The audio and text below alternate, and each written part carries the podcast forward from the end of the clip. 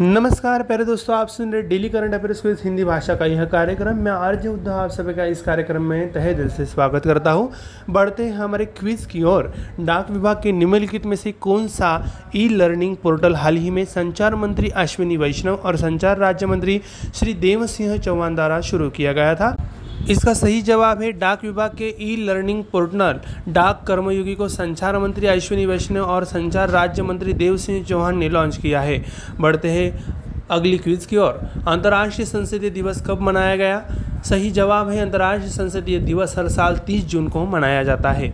बढ़ते हैं अगली क्विज की ओर। भारत में राष्ट्रीय चार्टर्ड अकाउंटेंट दिवस कब मनाया गया? इसका जवाब है हर साल 1 जुलाई को राष्ट्रीय चार्टर्ड अकाउंटेंट दिवस के रूप में मनाया जाता है। यह दिन है जब उन्नीस सौ उनचास में Institute of Chartered Accountants of India का गठन किया गया था, बढ़ते हैं अगले क्विज की ओर। न्यायमूर्ति सतीश चंद्र शर्मा ने निम्नलिखित में से किस उच्च न्यायालय के मुख्य न्यायाधीश के रूप में शपथ ली है? इसका सही जवाब है, न्यायमूर्ति सतीश चंद्र वर्मा ने दिल्ली उच्च न्यायालय के मुख्य न्यायाधीश के रूप में शपथ ली है। बढ़ते हैं अगले क्विज की ओर। हाल ही में जुल जनह नामक एक ठोस ईंधन वाले रॉकेट को निम्नलिखित में से किस देश द्वारा अंतरिक्ष में लॉन्च किया गया था? सही जवाब है, ईरान ने अंतरिक्ष में झुल जुनाह नाम का एक ठोस ईंधन वाला रॉकेट लॉन्च किया है। बढ़ते अगली क्विज की ओर। इंटरनेशनल टॉपिक्स डे कब मनाया जाता है? तो सही जवाब है, हर साल 29 जून को दुनिया भर में इंटरनेशनल टॉपिक्स डे मनाया जाता है। बढ़ते हैं अगले क्विज की ओर। निम्नलिखित में से किस देश ने ब्रिक्स समूह में शामिल होने के लिए आवेदन किया है? इसका जवाब है, दो नए देशों ने, ईरान और अर्जेंटीना ने प्रभावशाली ब्रिक्स समूह में शामिल होने के लिए आवेदन जारी किया है। अगली क्विज है, निम्नलिखित में से किस भारतीय अभिनेता को Academy of Motion Picture Arts and sizes की क्लास 2022 के सदस्य बनने के लिए आमंत्रित किया गया था?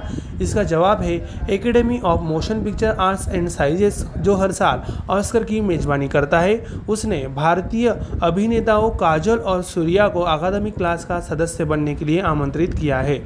अगली क्विज है भारत के attorney general K K Venugopal का कार्यकाल कितने महीने के लिए बढ़ाया गया है? इसका सही जवाब है attorney general K K Venugopal को तीन महीने की अवधि के लिए देश के शीर्ष विधि अधिकारी के रूप में फिर से नियुक्त किया गया है। बढ़ते हैं आखिरी अपडेट की क्विज की ओर। निम्नलिखित में से किस राज्य में हाल ही में यूरेनियम खनन भंडार पाए गए हैं? इसका सही जवाब है, झारखंड और आंध्र प्रदेश में। यूरेनियम की खोज के बाद हाल ही में राजस्थान के सीकर ज़िले ज़िले में खनिज के विशाल भंडार पाए गए हैं। दोस्तों हमारा daily current affairs quiz Hindi भाषा का यह कार्यक्रम यहीं पे समाप्त हो रहा है। मैं आरजे उद्धव आप सभी से अलविदा लेता हूँ।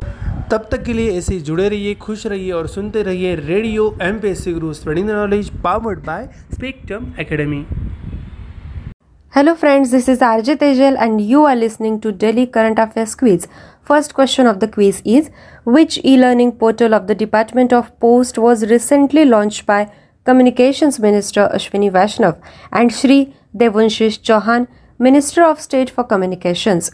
Option A Post Karmayogi, Option B Dak Karmayogi, Option C E Dak Karmayogi and Option D E Karmayogi. Correct answer is option B. Dak Karmayogi is an e-learning portal of the Department of Post was launched by Communications Minister Ashwin Vaishnav and Ministry of State Communications Devanshish Chauhan. Next update when the International Day of Parliamentarism was observed. Option A 1st July, option B 30th June, option C 29th June, option D 28th June. Correct answer is option B. The International Day of Parliamentarism is observed every year on 30th June. Next question. When the National Chartered Accountants Day was observed in India? Option A 30 June, option B 29 June, option C 28 June and option D 1st July. Correct answer is option D. Every year July 1 is observed as National Chartered Accountant Day. It is the day on which the Indian Institute of Chartered Accountant was formed in 1949. Next question. Justice Satish Chandra Sharma has taken oath as the Chief Justice of which High Court? Option A Allahabad High Court, Option B Bombay High Court, Option C Delhi High Court, Option D Madras High Court. Correct answer is option C. Justice Satish Chandra Sharma took oath as the Chief Justice of Delhi High Court. Next question. A solid fueled rocket named Zulanza was recently launched by which country into space? Option A Turkey, option B North Korea, option C Iran, and option D China. Correct answer is option C. Iran has launched a solid fueled rocket named Zulzana into space. Next question When the International Day of the Tropics was observed? Option A June 29, option B June 25, option C June 20, option D June 15. Correct answer is option A. Each year on 29th of June, the International Day of the Tropics is observed around the world. Next question Which countries have applied to join BRICS grouping?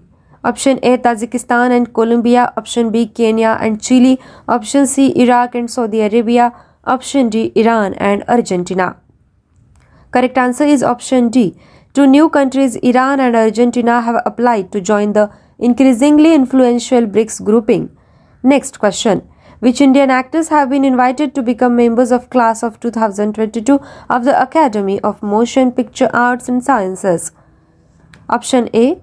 Alia Bhatt and Nayanthara. Option B. Deepika Padukone and Priyanka Chopra. Option C. Kajol and Surya. Option D. Konkana Sen Sharma and Vidya Balan. Correct answer is option C.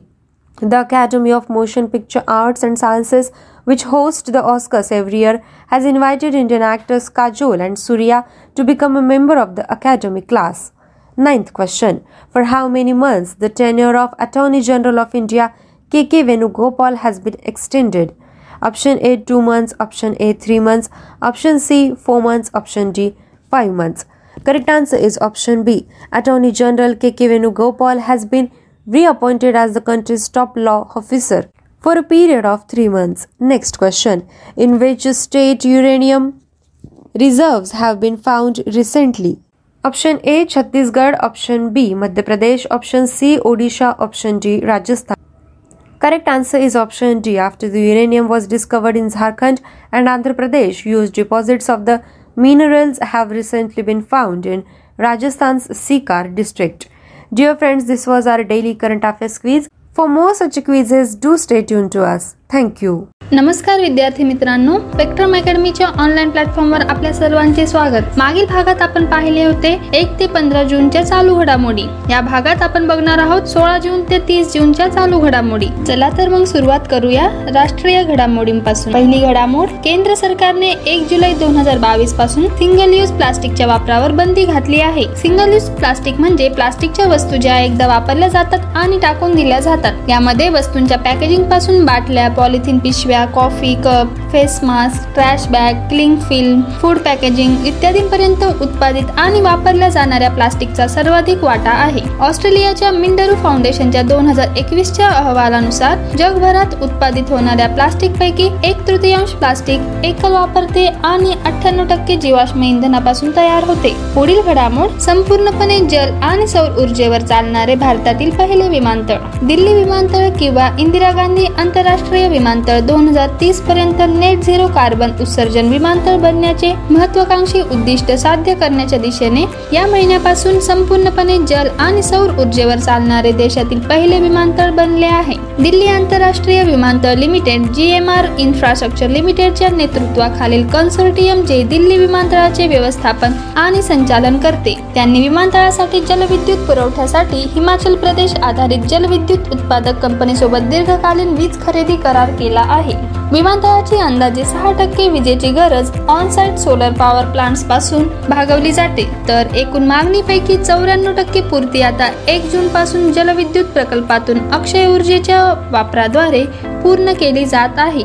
Delhi आंतरराष्ट्रीय विमानतळ limited पर्यावरणीय शाश्वतेसाठी अथक प्रयत्न करत आहे आणि दोन हजार पन्नासच्या जागतिक उद्दिष्टाच्या पुढे दोन हजार तीस पर्यंत दिल्ली विमानतळाला नेट झिरो कार्बन उत्सर्जन विमानतळ बनवण्याचे लक्ष ठेवले आहे. पुढील राष्ट्रीय घडामोड. शिक्षिका ते राष्ट्रपती पदाच्या दावेदार द्रौपदी मुर्मू यांना भाजपाकडून उमेदवारी जाहीर झाली. संसदीय बोर्डाच्या बैठकीनंतर भाजपाने राष्ट्रपती पदाच्या उमेदवाराची घोषणा केली. त्यानुसार एनडीएने द्रौपदी मुर्मू यांना राष्ट्रपती पदाचा उमेदवार म्हणून घोषित केले. द्रौपदी मुर्मू यांनी शिक्षिका म्हणून आपल्या कारकिर्दीची सुरुवात केली होती.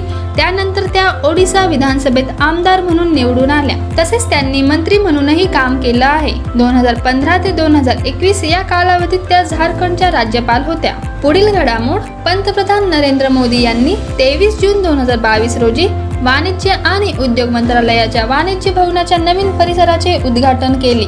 पंतप्रधानांनी निर्यात हे नवीन पोर्टल सुरू केले.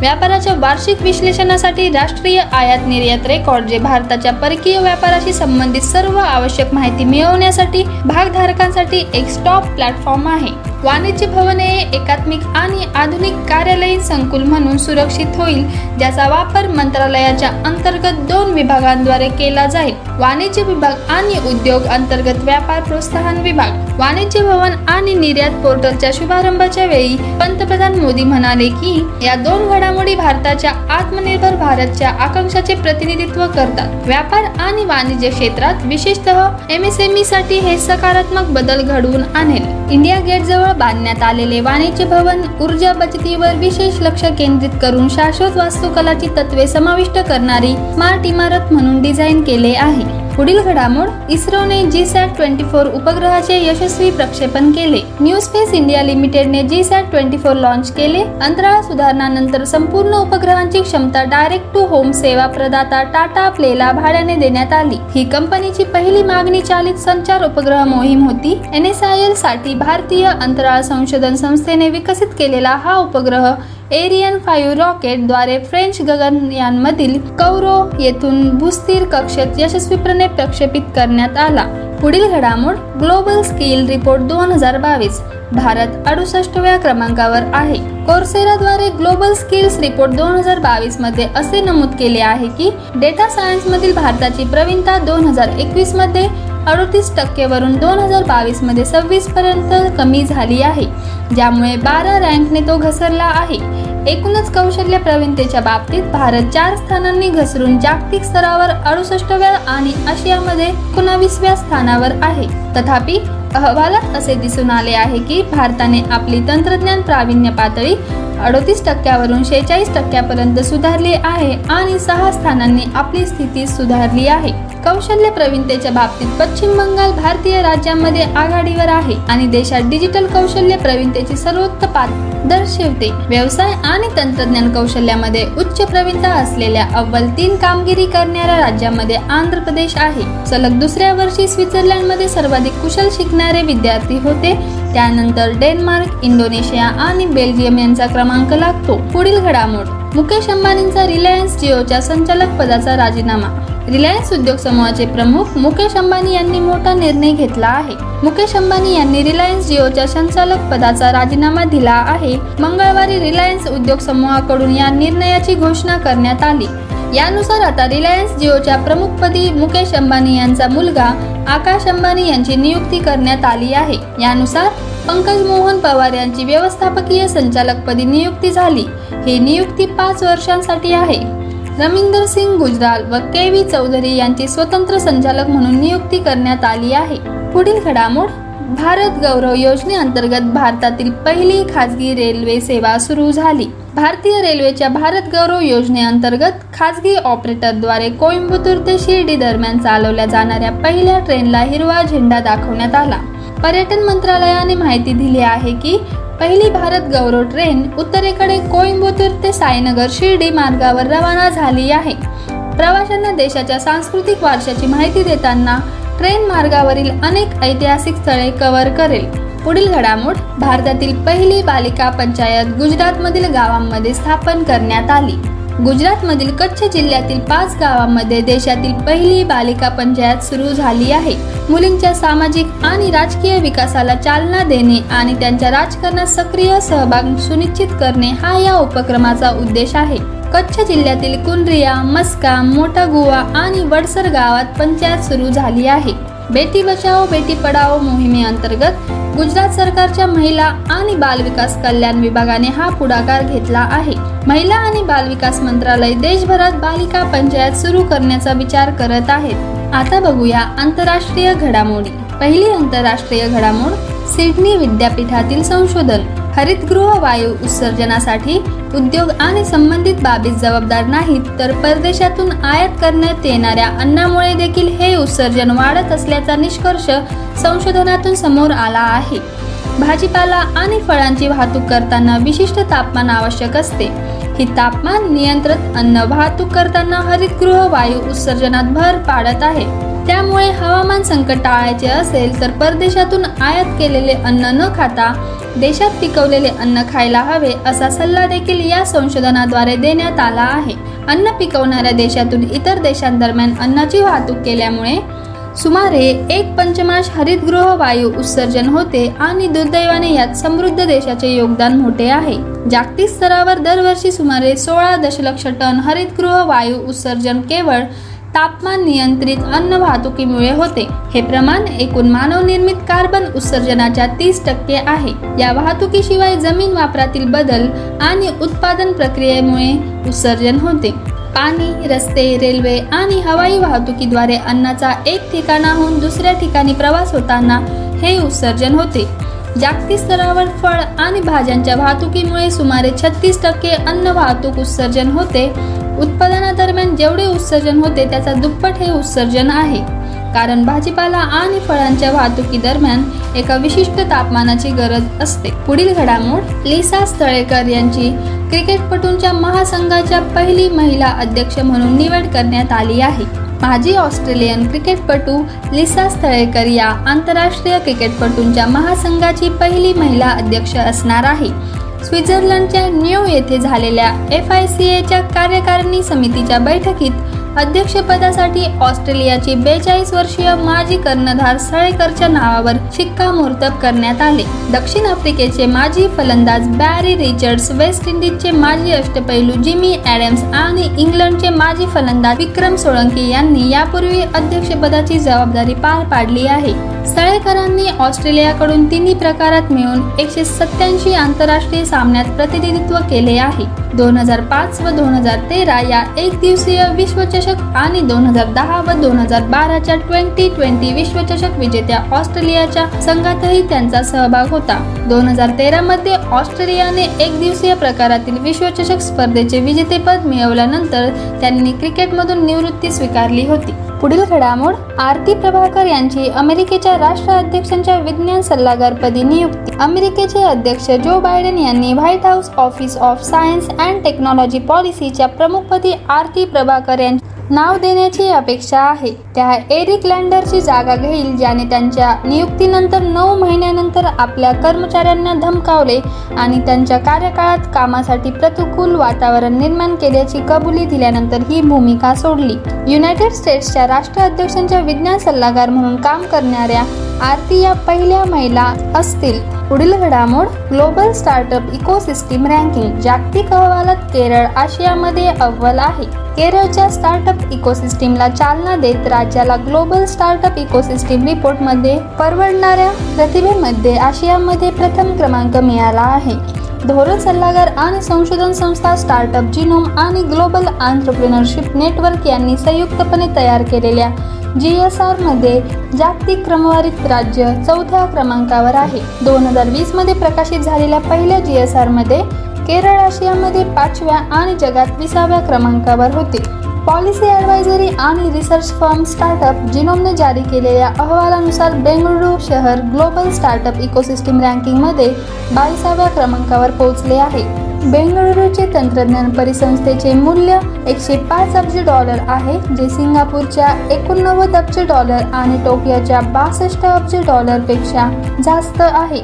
हे असे अहवालात दिसून आले आहे. पुढील घडामोड युकेने स्वातंत्र्याच्या पंच्याहत्तरव्या वर्षी भारतीय विद्यार्थ्यांसाठी पंच्याहत्तर शिष्यवृत्तींची घोषणा केली आहे. युनायटेड किंगडम सरकारने भारताच्या स्वातंत्र्याच्या पंच्याहत्तरव्या वर्धापन दिनानिमित्त सप्टेंबरपासून युके मध्ये शिकण्यासाठी भारतीय विद्यार्थ्यांना पंच्याहत्तर पूर्ण अनुदानित शिष्यवृत्ती ऑफर करण्यासाठी भारतातील आघाडीच्या व्यवसायांसोबत भागीदारी जाहीर केली आहे. या व्यतिरिक्त ब्रिटिश काउन्सिल भारतात महिलांसाठी विज्ञान तंत्रज्ञान अभियांत्रिकी आणि गणितमधील एकशे पन्नासपेक्षा जास्त युके विद्यापीठांमध्ये बारा हजारहून अधिक अभ्यासक्रमांचा समावेश असलेल्या सुमारे अठरा शिष्यवृत्ती देणार आहेत. H S B C Pearson India Hindustan Unilever Tata Sons and Duolingo या भारताच्या स्वातंत्र्याचे पंच्याहत्तरवे वर्ष साजरे करण्यासाठी या उपक्रमाला पाठिंबा देणाऱ्या कंपन्यांपैकी एक आहे. H S B C India पंधरा शिष्यवृत्ती प्रायोजित करेल. पिअर्सन इंडिया दोन प्रायोजित करेल. हिंदुस्तान युनिलिव्हर टाटा सन्स आणि डिओलिंगो प्रत्येकी पंच्याहत्तर शिष्यवृत्तींचा भाग म्हणून प्रायोजित करतील. पुढील घडामोड? इजिप्तमध्ये युवा संसदपटूंची आठवी जागतिक परिषद आयोजित करण्यात आली आहे. इजिप्तमधील शर्मल शेख येथे वातावरणातील बदलांना तोंड देण्यासाठी युवा संसद सदस्यांची आठवी जागतिक परिषद आयोजित करण्यात आली आहे. हाऊस ऑफ रिप्रेझेंटेटिव्ह आणि इंटर पार्लमेंटरी युनियन यांच्या संयुक्त विद्यमाने दोन दिवसीय परिषद आयोजित केली जात आहे. राज्यसभेवर खासदार म्हणून निवडून आलेल्या नागालँडच्या पहिल्या महिला एस फँगॉन कॉन्यॉक या परिषदेत भारताचे प्रतिनिधित्व करत आहेत. त्या भारतातील इतर दोन तरुण लोकसभा खासदारांसोबत यंग खासदार फॉर क्लायमेट ॲक्शन्स या विषयावर आपले विचार मांडणार आहेत. पुढील घडामोड गुस्ताओ पेट्रो कोलंबियाचे नवीन अध्यक्ष म्हणून निवडून आले आहेत. कोलंबियाचे अध्यक्षपद गुस्तावो पेट्रो यांनी जिंकले आहे. एक माजी बंडखोर योद्धा ज्याने महत्त्वपूर्ण सामाजिक आणि आर्थिक परिवर्तनाचे वचन दिले आहे. पेट्रो राष्ट्रपती पदाच्या रन ऑफ निवडणुकीत जिंकल्यास कोलंबियाचे पहिले डाव्या विचारसरणीचे अध्यक्ष होते. पेट्रो तिसऱ्यांदा राष्ट्राध्यक्षपदासाठी धावले आणि त्यांच्या विजयामुळे अलीकडच्या वर्षात पुरोगामी निवडून आलेल्या लॅटिन अमेरिकन देशांच्या वाढत्या यादीत अँडियन राष्ट्राची भर पडली आहे. विद्यार्थी मित्रांनो आता बघूया विविध राज्यांमधील घडामोडी. पहिली घडामोड मुंबई विमानतळाने व्हर्टिकल ॲक्सिस विंड टर्बाईन आणि solar P V hybrid system launch केली आहे. छत्रपती शिवाजी महाराज आंतरराष्ट्रीय विमानतळ मुंबई हे विमानतळावर पवन ऊर्जेचा वापर करण्याच्या शक्यतेचा शोध घेण्यासाठी एक प्रकारची व्हर्टिकल ॲक्सिस विंड टर्बाईन आणि solar P V hybrid launch करणारे भारतातील पहिले विमानतळ बनले आहे. यासह आपल्या विमानतळावर अशा प्रकारचा हायब्रिड ऊर्जा प्रकल्प उभारणारे मुंबई हे भारतातील पहिले शहर ठरेल. सी एस एम आयने हाती घेतलेला हा शाश्वत उपक्रम पारंपरिक विजेवरील अवलंबित्व कमी करतो ज्यामुळे त्याचा प्रवास नेट झिरो उत्सर्जनाकडे होतो. हे पूर्णतः एकात्मिक संकरित नवीकरणीय ऊर्जा उत्पादनामध्ये सौर आणि पवन ऊर्जेचे विलिनीकरण करून वीज निर्मिती केली जाते. या तंत्रज्ञानाद्वारे उत्पादित केलेली ऊर्जा विशिष्ट गरजेच्या आधारावर सानुकूलित केली जाऊ शकते. मॉड्युलर आणि स्केलेबल आकारामुळे कोणत्याही मोबाईल किंवा स्थिर छतावर तंत्रज्ञान माउंट करणे सोपे आहे. पुढील घडामोड तमिळनाडूने शिक्षणातील अंतर भरून काढण्यासाठी एनम एजुथम योजना सुरू केली. तमिळनाडूचे मुख्यमंत्री एम के स्टॅलिन यांनी आठव्या वर्षाखालील वयोगटातील विद्यार्थ्यांमधील कोविड महामारीमुळे निर्माण झालेली शिकण्याची तफात भरून काढण्यासाठी एनम एजुथम योजना सुरू केली. दोन हजार पंचवीसपर्यंत मूलभूत साक्षरता आणि संख्यात्मकता सुनिश्चित करणे हे या योजनेचे उद्दिष्ट आहे.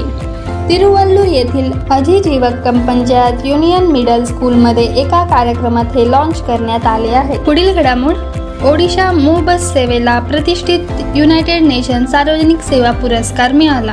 मोबस ओडिशा आधारित सार्वजनिक वाहतूक सेवेला कोविड नाईन्टीन मधून जगाला चांगले सावरण्यात मदत करण्याच्या भूमिकेबद्दल आणि प्रयत्नांसाठी प्रतिष्ठित संयुक्त राष्ट्र पुरस्काराने सन्मानित करण्यात आले आहे. संयुक्त राष्ट्रांच्या मान्यताने म्हटले आहे की समस्या अशी होती की भुवनेश्वर शहरातील बस सेवा सुधारणे आवश्यक आहे. परिणामी बहुसंख्य लोक सार्वजनिक वाहतूक घेण्याऐवजी प्रवास करण्यासाठी खासगी वाहने दुचाकी आणि ऑटो रिक्षा वापरतात. उपाय म्हणून ओडिशा सरकारने दोन हजार अठरामध्ये एकात्मिक विश्वासार्ह आणि समावेशी सार्वजनिक बस सेवा प्रणाली प्रदान करण्यासाठी शहरातील सार्वजनिक परिवहन सेवांची पुनर्रचना केली. मोबसमध्ये लाईव्ह ट्रॅकिंग ट्रॅव्हल प्लॅनर आणि ई तिकिटिंग सारखे रिअल टाईम तंत्रज्ञान समाविष्ट केले आहे आणि मो ई राईड नावाची ई रिक्षा प्रणाली लास्ट माइल फीडर सेवा म्हणून सादर केली आहे. पुढील घडामोड तेलंगणात शेतकऱ्यांसाठी गुंतवणूक मदत योजना सुरू केली आहे. तेलंगणा सरकारने मंगळवारी शेतकऱ्यांसाठी रैतू बंधू गुंतवणूक मदत योजना सुरू केली असे राज्य सरकारच्या अधिकृत प्रसिद्धी पत्रकात म्हटले आहे. राज्याचे कृषी मंत्री निरंजन रेड्डी यांनी सांगितले की पहिल्याच दिवशी राज्यभरातील शेतकऱ्यांच्या बँक खात्यात पाचशे शहाऐंशी कोटी पासष्ट लाख रुपये जमा करण्यात आले आहेत. शेतकऱ्यांसाठी गुंतवणूक मदत योजना राबवणारे तेलंगणा हे देशातील पहिले राज्य ठरले असून भाजप किंवा काँग्रेस या राष्ट्रीय पक्षांनाही कधी अशी योजना राबवलेली नाही असे रेड्डी म्हणाले. शेतकऱ्यांना बियाणे खते कीटकनाशकांच्या खरेदीसाठी राज्य सरकार प्रति एकर प्रति हंगाम पाच हजार रुपये देते. आता बघूया पुढील घडामोड. बेंगळुरूमध्ये वन हेल्थ पायलट उपक्रम सुरू करण्यात आला आहे. कार्यक्रमाचे उद्दिष्ट प्राणी मानव आणि पर्यावरण आरोग्य क्षेत्रातील भागधारकांना आव्हानांना तोंड देण्यासाठी समान व्यासपीठावर आणणे आहे. D H D bill and Melinda Gates foundation आणि भारतीय उद्योग महासंघ यांच्या सहकार्याने अंमलबजावणी भागीदार म्हणून कर्नाटक आणि उत्तराखंड राज्यामध्ये वन हेल्थ फ्रेमवर्क उपक्रम राबवत आहेत. विभागाद्वारे सुरू करण्यात आलेल्या वन हेल्थ इंडिया कार्यक्रमाचे उद्दिष्ट तंत्रज्ञान आणि वित्त याद्वारे पशुधन आरोग्य मानवी आरोग्य वन्यजीव आरोग्य आणि पर्यावरणीय आरोग्य सुधारण्यासाठी विविध क्षेत्रातील भागधारकांसोबत काम करणे आहे. पुढील घडामोड उद्धव ठाकरे यांनी मुख्यमंत्री पदाचा राजीनामा दिला आहे. मागील आठ दिवसांपासून राज्यात सुरू असणाऱ्या सत्ता संघर्षानंतर आज मुख्यमंत्री उद्धव ठाकरेंनी आपल्या मुख्यमंत्रीपदाचा राजीनामा दिला आहे. सर्वोच्च न्यायालयाने शिवसेनेनं दाखल केलेल्या बहुमत चाचणी विरोधातील याचिकेवर सुनावणी करताना शिवसेनेविरोधात निकाल दिल्यानंतर लगेच मुख्यमंत्र्यांनी राजीनामा दिला. मला मुख्यमंत्रीपद सोडण्याची खंत अजिबात नाही असं म्हणत मुख्यमंत्र्यांनी राजीनामा दिला. पुढील घडामोड. औरंगाबादचे संभाजीनगर आणि उस्मानाबादचे धाराशिव असे नामकरण करण्यात आले आहे. शिवसेनेसाठी राजकीयदृष्ट्या महत्त्वाच्या असलेल्या नामांतरांना राज्य मंत्रिमंडळाच्या बैठकीत बुधवारी मंजुरी देण्यात आली. औरंगाबाद शहराचे नाव संभाजीनगर तर उस्मानाबादचे नाव धाराशिव करण्यास मंत्रिमंडळाने मान्यता दिली. नवी मुंबई विमानतळाचे नामकरण लोकनेते दिबा पाटील म्हणजेच दिनकर बाळू पाटील आंतरराष्ट्रीय विमानतळ करण्यासही मंत्रिमंडळ बैठकीत मान्यता देण्यात आली आहे. आता हा प्रस्ताव नियमाप्रमाणे पुढील प्रशासकीय कार्यवाहीसाठी केंद्र सरकारला पाठवण्यात येईल. त्यानंतर त्याप्रमाणे विभाग जिल्हा तालुका तसेच महानगरपालिका व नगरपालिका यांचे नामांतर करण्यात येईल. पुढील घडामोड दोन हजार तेवीसमध्ये जम्मू काश्मीर जी ट्वेंटी बैठकांचे आयोजन करणार आहे. जगातील प्रमुख अर्थव्यवस्थांचा प्रभावशाली गट असले. जी ट्वेंटीच्या दोन हजार तेवीसच्या बैठकांचे यजमानपद जम्मू आणि काश्मीरमध्ये असेल. केंद्रशासित प्रदेशात होणाऱ्या जी ट्वेंटी बैठकांच्या एकूण समन्वयासाठी जे के सरकारने पाच सदस्यीय उच्चस्तरीय समितीची स्थापना केली आहे. वाणिज्य आणि उद्योग मंत्री पियुष गोयल यांची सप्टेंबर दोन हजार एकवीसमध्ये जी ट्वेंटीसाठी भारताचे शेर्पा म्हणून नियुक्ती करण्यात आली आहे. परराष्ट्र मंत्रालयांच्या मते भारत एक डिसेंबर दोन हजार बावीसपासून जी ट्वेंटी अध्यक्षपद भूषवेल आणि दोन हजार तेवीसमध्ये जी ट्वेंटी नेत्यांची पहिली परिषद आयोजित करेल. विद्यार्थी मित्रांनो आता बघूया नियुक्ती संबंधी बातम्या. पहिली नियुक्ती ए आर रेहमान यांची इंडो योके कल्चर प्लॅटफॉर्मचे राजदूत म्हणून नियुक्ती करण्यात आली आहे. Music maestro A R Rahman यांची भारताच्या स्वातंत्र्याच्या पंच्याहत्तरव्या वर्धपन दिनानिमित्त द सीझन ऑफ कल्चरचे राजदूत म्हणून नियुक्ती करण्यात आली आहे. ब्रिटनचे भारतातील उपउच्चायुक्त जॅन थॉम्सन आणि ब्रिटिश काउन्सिलच्या संचालक बार्बरा विकहॅम यांनी अधिकृतपणे लॉन्च केले. सीझन ऑफ कल्चरचे उद्दिष्ट कला इंग्रजी आणि शिक्षण क्षेत्रात भारत युके सहकार्य मजबूत करणे आहे. पुढील नियुक्ती भारतीय ऑलिम्पिक संघटनेचे कार्यवाहक अध्यक्ष म्हणून अनिल खन्ना यांची नियुक्ती दिल्ली उच्च न्यायालयाने नरेंद्र ध्रुव बत्रा यांना आय ओचे अध्यक्ष म्हणून कायम ठेवता येणार नाही असे आदेश दिले असून अनिल खन्ना यांची कार्यवाहक अध्यक्षपदी नियुक्ती केली आहे. ज्येष्ठ क्रीडा प्रशासक नरेंद्र बत्रा यांनी भारतीय ऑलिम्पिक असोसिएशनचे अध्यक्ष म्हणून काम करणे थांबवण्याचे आदेश दिल्ली उच्च न्यायालयाने अवमानाच्या कारवाईत दिले होते. ज्याने त्यांना सर्वोच्च पद सोडण्यास सांगितले होते. न्यायमूर्ती दिनेश शर्मा यांच्या सुट्टीतील खंडपीठाने ऑलिम्पियन आणि हॉकी विश्वचषक विजेता असलम शेर खान याने दाखल केलेल्या अवमान याचिकेवर हा आदेश दिला होता. पुढील नियुक्ती आय आर एस अधिकारी नितीन गुप्ता यांची सी बी डी टीचे नवीन अध्यक्ष म्हणून नियुक्ती करण्यात आली आहे. आय आर एस अधिकारी नितीन गुप्ता यांची केंद्रीय प्रत्यक्ष कर मंडळाचे नवीन अध्यक्ष म्हणून नियुक्त करण्यात आली आहे.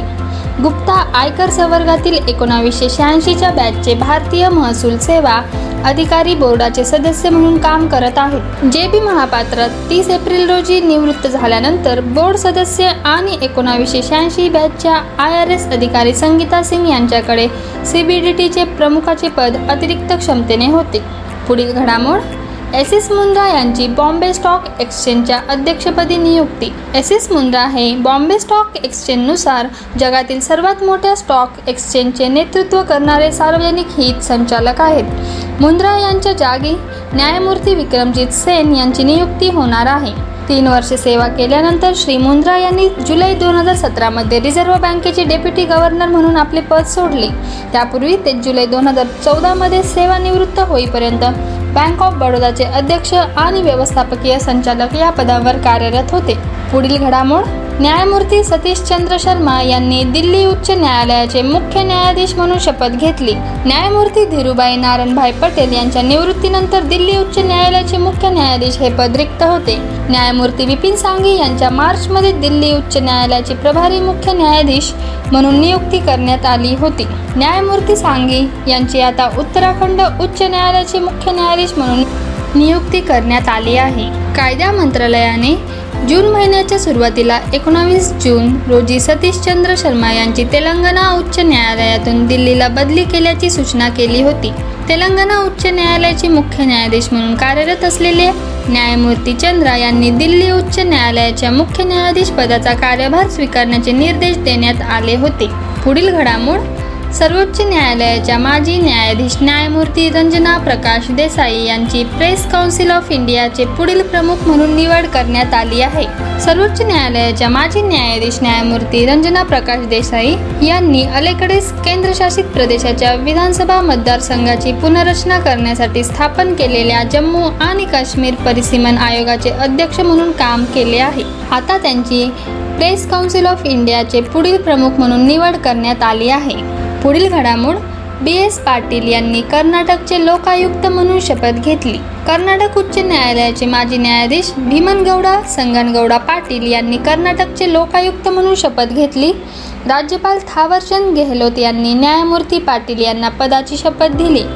कर्नाटकचे मुख्यमंत्री बसवराज बोम्मई विरोधी पक्षनेते सिद्धरामय्या राज्य सरकारमधील मंत्री या कार्यक्रमाला हजेरी लावली. आणि न्यायमूर्ती पाटील यांना शुभेच्छा दिल्या. पुढील घडामोड वरिष्ठ आय पी एस अधिकारी दिनकर गुप्ता यांची एन आय एचे महासंचालक म्हणून नियुक्ती करण्यात आली आहे. कॅबिनेटच्या नियुक्ती समितीने पंजाबचे माजी पोलीस महासंचालक दिनकर यांची राष्ट्रीय तपास संस्थेचे महासंचालक म्हणून नियुक्ती केली. दोन हजार एकवीसमध्ये चरणजीत सिंग चन्नी यांनी कॅप्टन अमरिंदर सिंग यांच्या जागी पंजाबचे मुख्यमंत्री म्हणून नियुक्ती केल्यानंतर त्यांना पोलीस गृहनिर्माण महामंडळात नियुक्त करण्यात आले होते. आदेशानुसार गुप्ता एकतीस मार्च दोन हजार चोवीसपर्यंत एन आय एचे प्रमुख पदावर राहतील. पुढील घडामोड परमेश्वरन अय्यर यांची नीती आयोगाचे सीईओ म्हणून नियुक्ती करण्यात आली आहे. माजी पेय आणि पाणी स्वच्छता सचिव परमेश्वरन अय्यर यांची नीती आयोगाचे नवीन मुख्य कार्यकारी अधिकारी म्हणून दोन वर्षांसाठी नियुक्ती करण्यात आली आहे. ते अमिताभ कांत यांची जागा घेतील. कांत यांची सतरा फेब्रुवारी दोन हजार सोळा रोजी नॅशनल इन्स्टिट्यूशन फॉर ट्रान्सफॉर्मिंग इंडियाचे सीईओ म्हणून निश्चित दोन वर्षांच्या कालावधीसाठी नियुक्ती करण्यात आली होती. कांत यांना नंतर तीस जून दोन हजार एकोणावीस पर्यंत मुदतवाढ देण्यात आली. त्यांचा कार्यकाळ आणखी दोन वर्षांसाठी या महिन्याच्या अखेरीस जून दोन हजार एकोणावीस पर्यंत वाढवण्यात आला. जून दोन हजार एकवीसमध्ये कांत यांनी आणखी एक वर्षाची मुदतवाढ मिळाली. विद्यार्थी मित्रांनो आता बघूया पुरस्कार संबंधी घडामोडी. पहिली घडामोड विजय अमृतराज यांना आय टी एफ तर्फे गोल्डन अचीवमेंट पुरस्काराने सन्मानित करण्यात आले आहे. भारतीय टेनिस महान विजय अमृतराज यांना International Tennis Hall of the Fame आणि इंटरनॅशनल टेनिस फेडरेशनद्वारे दोन हजार एकवीसचा गोल्डन अचीवमेंट पुरस्कार प्राप्तकर्ता म्हणून घोषित करण्यात आले आहे. एक खेळाडू प्रवर्तक आणि मानवतावादी म्हणून टेनिसवरील त्या उत्कृष्ट प्रभावाबद्दल अमृतराज यांना लंडनमध्ये सन्मानित करण्यात आले. ते भारतातील पहिले प्राप्तकर्ते आहेत आणि ते सन्मान प्राप्त झालेल्या टेनिस नेत्यांच्या यादीत सामील झाले आहेत. ज्यात ऑस्ट्रेलियाचा ब्रायन टोबिन जपानचे इची कौतेई आणि युनायटेड स्टेट्सच्या पिची केलमेयर यांचा समावेश आहे. गोल्डन अचिव्हमेंट अवॉर्डची निवड टेनिस फेडरेशन आणि जगभरातील व्यक्तींनी सादर केलेल्या नामांकनाच्या समूहातून केली जाते. टेनिस प्रशासकांचा समावेश असलेल्या गोल्डन अचिव्हमेंट अवॉर्ड कमिटीद्वारे वार्षिक सन्मानाची निवड केली जाते. पुढील घडामोड हमाद आंतरराष्ट्रीय विमानतळ दोन हजार बावीसमध्ये जगातील सर्वोत्कृष्ट विमानतळ ठरले. कतारच्या हमाद आंतरराष्ट्रीय विमानतळाला सलग दुसऱ्या वर्षी जगातील सर्वोत्तम विमानतळ म्हणून घोषित करण्यात आले आहे. पॅरिस फ्रान्समधील पॅसेंजर टर्मिनल एक्सपो येथे आयोजित स्काय ट्रॅक्स दोन हजार बावीस वर्ल्ड एअरपोर्ट अवॉर्ड्समध्ये ही घोषणा झाली. भारतातील कॅम्पेगौडा आंतरराष्ट्रीय विमानतळ हे भारतातील आणि दक्षिण आशियातील सर्वोत्तम प्रादेशिक विमानतळ म्हणून ओळखले गेले. आता बघूया करार संबंधित घडामोडी. पहिली घडामोड भारताकडून यू पी आय पेमेंट आणि रुपे कार्ड स्वीकारण्यासाठी फ्रान्सने करारावर स्वाक्षरी केली.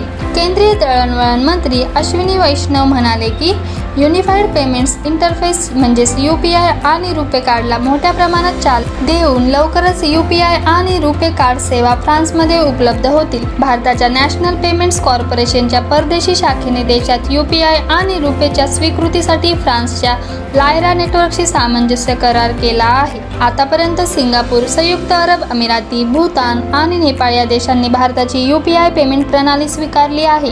N P C I international United States Europe आणि पश्चिम आशियामध्ये यू पी आय सेवांचा विस्तार करण्यासाठी चर्चा करत आहेत. N P C I international आणि लायरा नेटवर्क यांच्यात झालेल्या करारामुळे भारतीय प्रवासी फ्रान्सच्या संपूर्ण प्रवासात सुरळीतपणे पेमेंट करू शकतील.